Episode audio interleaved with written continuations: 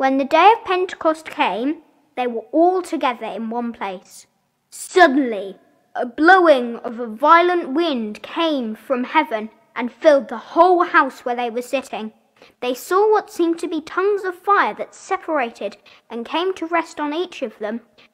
All of them were filled with the Holy Spirit and began to speak in other tongues as the Spirit enabled them.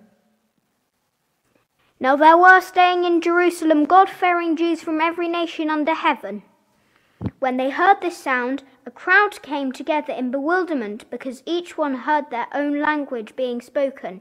Utterly amazed, they asked, Aren't all these who are speaking Galileans? Then how is it that each of us hears them in our own native language? Parthians, Medes, and Elamites, residents of Mesopotamia, Judea and Cappadocia, Pontus and Asia Phrygia and Pamphylia, Egypt and the parts of Libya near Cyrene, visitors from Rome, both Jews and converts to Judaism, Cretans and Arabs, we all hear them declaring the wonders of God in our own tongues. Amazed and perplexed, they asked one another, What does this mean? Some, however, made fun of them and said, They have had too much wine.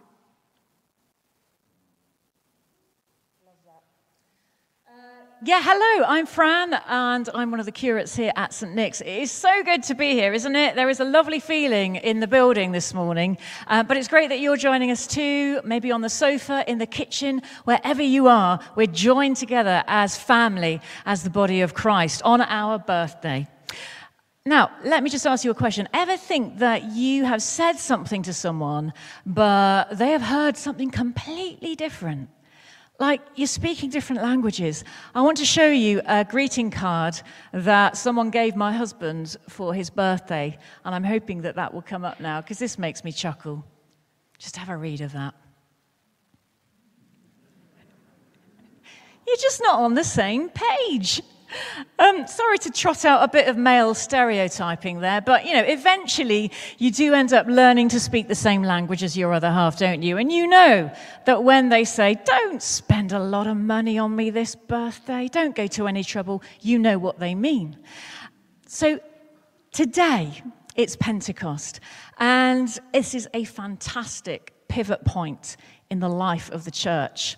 As Steve said, the Holy Spirit is poured out and the church is born. They're made into a new people. But today, I want us to focus on these verses. From verse 4, uh, it says, All of them were filled with the Holy Spirit and began to speak in other tongues as the Spirit enabled them. How is it that each of us hears them in our native language?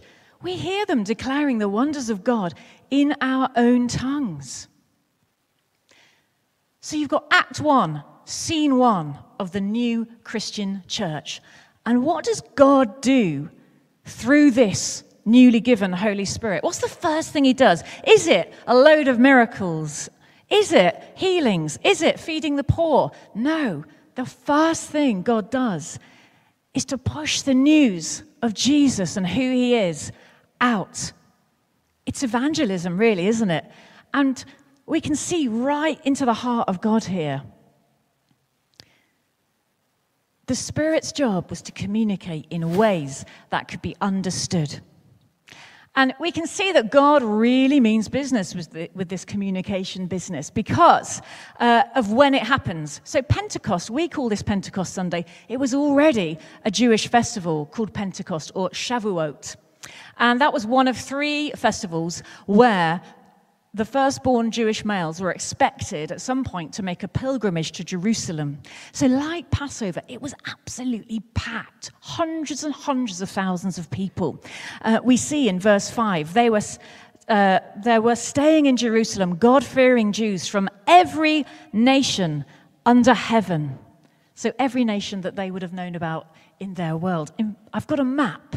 For those of you that like maps, you're the ones that when you arrive on holiday, you've got to get a map out and pinpoint where you are. Um, you can see here where they've come from. This is the area around Jerusalem, and they have traveled from all over, from as far as Rome and Asia and uh, Arabia. A lot of nations. And in those days, of course, no YouTube, no 24 hour news.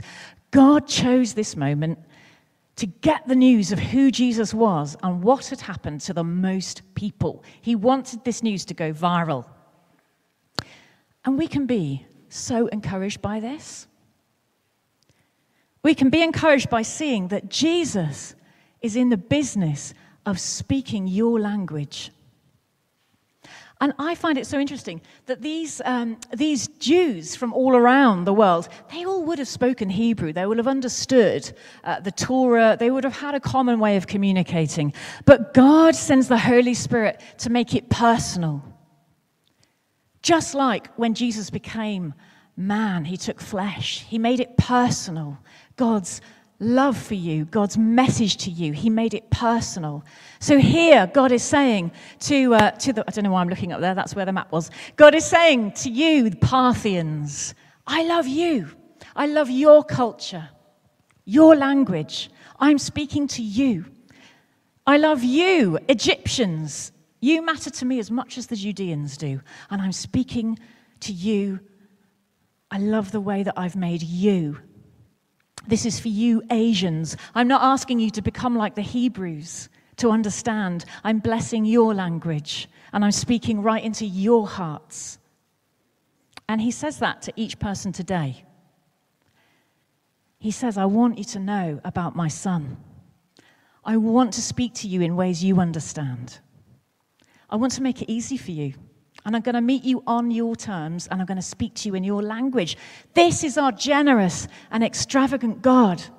I mean, it's unprecedented in world religion. Our God gets personal and wants to speak to us in our language, to reveal himself to you. And this is not just about translating words into other languages. Jesus is in the business of speaking the language of your heart. Time and time again in Scripture, we see that Jesus is really keen to reveal himself as an individual's good news. So, for instance, you remember the man that was lying on the mat, paralyzed, and uh, Jesus healed him but this man, he would have had his whole life being verbally abused by people who thought he deserved what he had, because that's what they thought in those days. If you were afflicted, you probably were very sinful, or your family was. So he would have been carrying a lot of shame. But when Jesus heals him, he says, Your sins are forgiven. So to that man, Jesus spoke his language, the language of his heart. You're forgiven. And he became good news. And the Holy Spirit, which is given at Pentecost, does this today. Um, let me introduce you, there is a slide, introduce you to Louise from Nottingham. This is Louise and her husband George, and they've got two little kids. Now, in 2015, George was diagnosed with terminal bowel cancer. And it was devastating news, obviously. And they weren't a couple who had a Christian faith. George declined and he was in hospital. And Louise just walked out of the hospital into the car park and shouted into the night sky God, if you are bleeping, bleeping real, you have got to be there for me. You've got to show me. And then within the next day or two, uh, a total stranger got in touch and said that God has said, I know that you need prayer. And then some really amazing things happened over the next few days. Uh, lots of words from God came. Like she wrote God a letter in her iPhone notes, just like, What is all this? I don't understand. And then this newfound friend who'd given this word texted her. As soon as she pressed done on her notes, this text came in ping, and it was God answering her letter. Incredible. And then a couple of days later, George declined further, and in the hospital, he reached out his hand to Louise and said, All the pain I've been feeling is gone. And in that room, she says, there was just this incredible feeling of hope. She went out into the car park to shout at God because she was at her wits' end with despair. She had no future, two little kids, no future. And she needed desperately some hope. And she said, in that room, it was just thick with hope. But she didn't understand it because she didn't know Jesus. But as people told her more about God, she knew that that hope had a name, and it was Jesus. Jesus spoke Louise's language. He was her good news. Hope is what she needed. She's written a book about this if you're interested. Uh, it's called Hope. and uh, I think there's a slide there. I'm not on commission, but she's local um, and she loves telling her story. She tells the story in her language, this language of hope. And people who need to hear that, they hear that message. And she speaks their language too. So, what about today then? Pentecost 2021. Jesus is longing to speak to more hearts today. He's shown us that the Holy Spirit is there to make that happen, to help his church, that's us, connect with people who are longing for something, but they don't know his name yet. And so I think God wants to set our hearts on fire with how good this news is. And he wants you to speak the language of the gospel to other people. And now you might be thinking, eek, I'm not an evangelist. Don't start on that one again. But I think we can help the work of the Spirit. Um, I'm going to just ask you a couple of questions. The first one is linked to verse 11 in our text. Uh, the witnesses that were gathered from all over the world that heard the disciples speak in the Spirit in their languages, they said, We hear them proclaiming the wonders of God in our own tongues. So, question what are the wonders of God in your life? To learn our gospel language, what are the wonders of God in your life? What can you share about the difference Jesus makes to you? Now, this can be a challenging question, can't it, for those of us that have followed Jesus for a long time, because we're kind of used to it. We're used to him, we're used to his, his influence. So if you're struggling, um, you know, I'm not asking for lists of miracles necessarily, although you might have those. Um, I'm asking for that difference he makes to your life, why he is good news for you. Perhaps it's helpful to think back to that first time, like you heard other St. Nick's members share, that first time it made sense to you. What clicked? What resonated? What connected in your heart as Jesus spoke your language? For Louise, it was hope. For me, uh, it wasn't a hope, it was, I would say, about acceptance. And I have shared how I struggled growing up, um, a bit of a troubled relationship with my dad. So I was very low in confidence, I was a very nervous and shy teenager. Uh, lots of social anxiety. I didn't know where I fitted. And then I heard this God was a personal, loving, perfect dad. And suddenly, the person sharing this was speaking my language. I needed love. I needed acceptance. I needed belonging. I needed unconditional love. And I thought, right, well, I want to know this God. I want to know this Jesus who makes it possible for me to be loved unconditionally by this Father. So that's my gospel language. It's the language of parenthood and acceptance. What's your gospel language, would you say? What are the wonders of God in your life? And the second question is just this it's are you willing to use your gospel language? Evangelism is such a scary word. It really is. I get that. Even for me, who just talks constantly uh, on the radio to lots of people, ask me to, to do an evangelistic sales pitch, and suddenly we're all of a flutter. But it's not about a program of events and having all the right words. That's not what the disciples did, is it? What happened on that day of Pentecost? What pushed the word out beyond that group of disciples? It was simply the disciples sharing the wonders of God. We have an amazing opportunity coming out of this pandemic. Questions are being asked, hearts are bruised, and there is loneliness confusion. And what should encourage you is that there is more openness to your stories than there ever has been. And I know this from being on the radio. So I know from the reaction on the texts and the phones and the comments that if we have experts on delivering their neatly packaged information and, and expertise, that's fine. But what really engages listeners now are authentic human experiences and stories. We just want to hear from each other. How are you getting through? What works for you? What is the thing that gives meaning? How did you turn that around? Now is the time to share your story and, and speak your gospel language. Be encouraged that it's such a good time to offer yourself to God and His Spirit, who then comes, wraps Himself around your words, and makes that language matter and speaks it into the hearts of people listening. God's right behind you. In fact, He's inside you.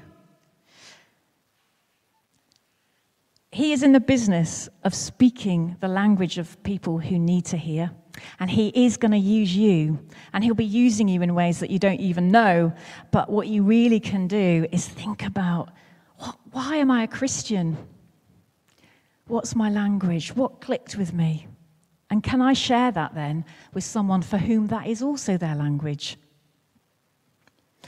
You might not feel like you're clear on what the wonders are in your life, but I'm going to ask the Holy Spirit to come. It's Pentecost Sunday. Uh, we've got to do that. We've got to wait on the Spirit of God and invite Him to come now. And Ben's going to come up and, uh, and lead us in a song. But I'm just going to ask God to come and help us to see where His fingerprints have been in our lives. They're all over our lives. Perhaps we haven't seen them. Perhaps you're feeling apathetic about speaking your gospel language. God can help with that. Let's pray and ask Him to give us that buzz that we had when we first decided to follow Him. So, to begin this time of waiting and listening to God, I'm going to use a prayer from the 24 7 prayer team in an app that is so popular now, Lectio 365. And I'm just going to invite him to come.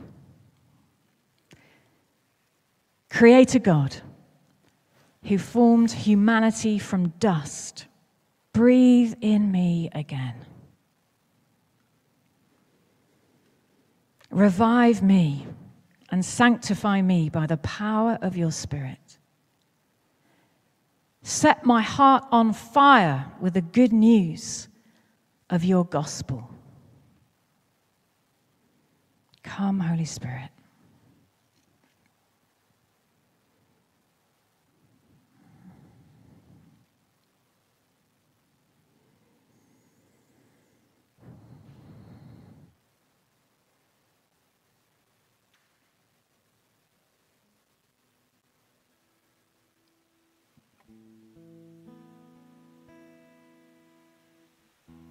Lord, thank you that you're not asking us to, to do much. You're just asking us to, to be honest and authentic about who you are in our lives. You're not asking us to stand on a street corner and shout it out. Not necessarily. Lord, I thank you for the work you've done in all of our lives since we responded to you and said yes. Lord, take us to those moments where you have made the difference, where you have been good news, and you continue to be good news, Lord. And for those this morning that are feeling that uh, that seems a way off, there's been so much that has sat on that good news since then. Lord, I pray that you come and minister your reassurance and your Father's uh, hug this morning. Thank you that you love us. We have so much good news. Come, Holy Spirit, and fill us.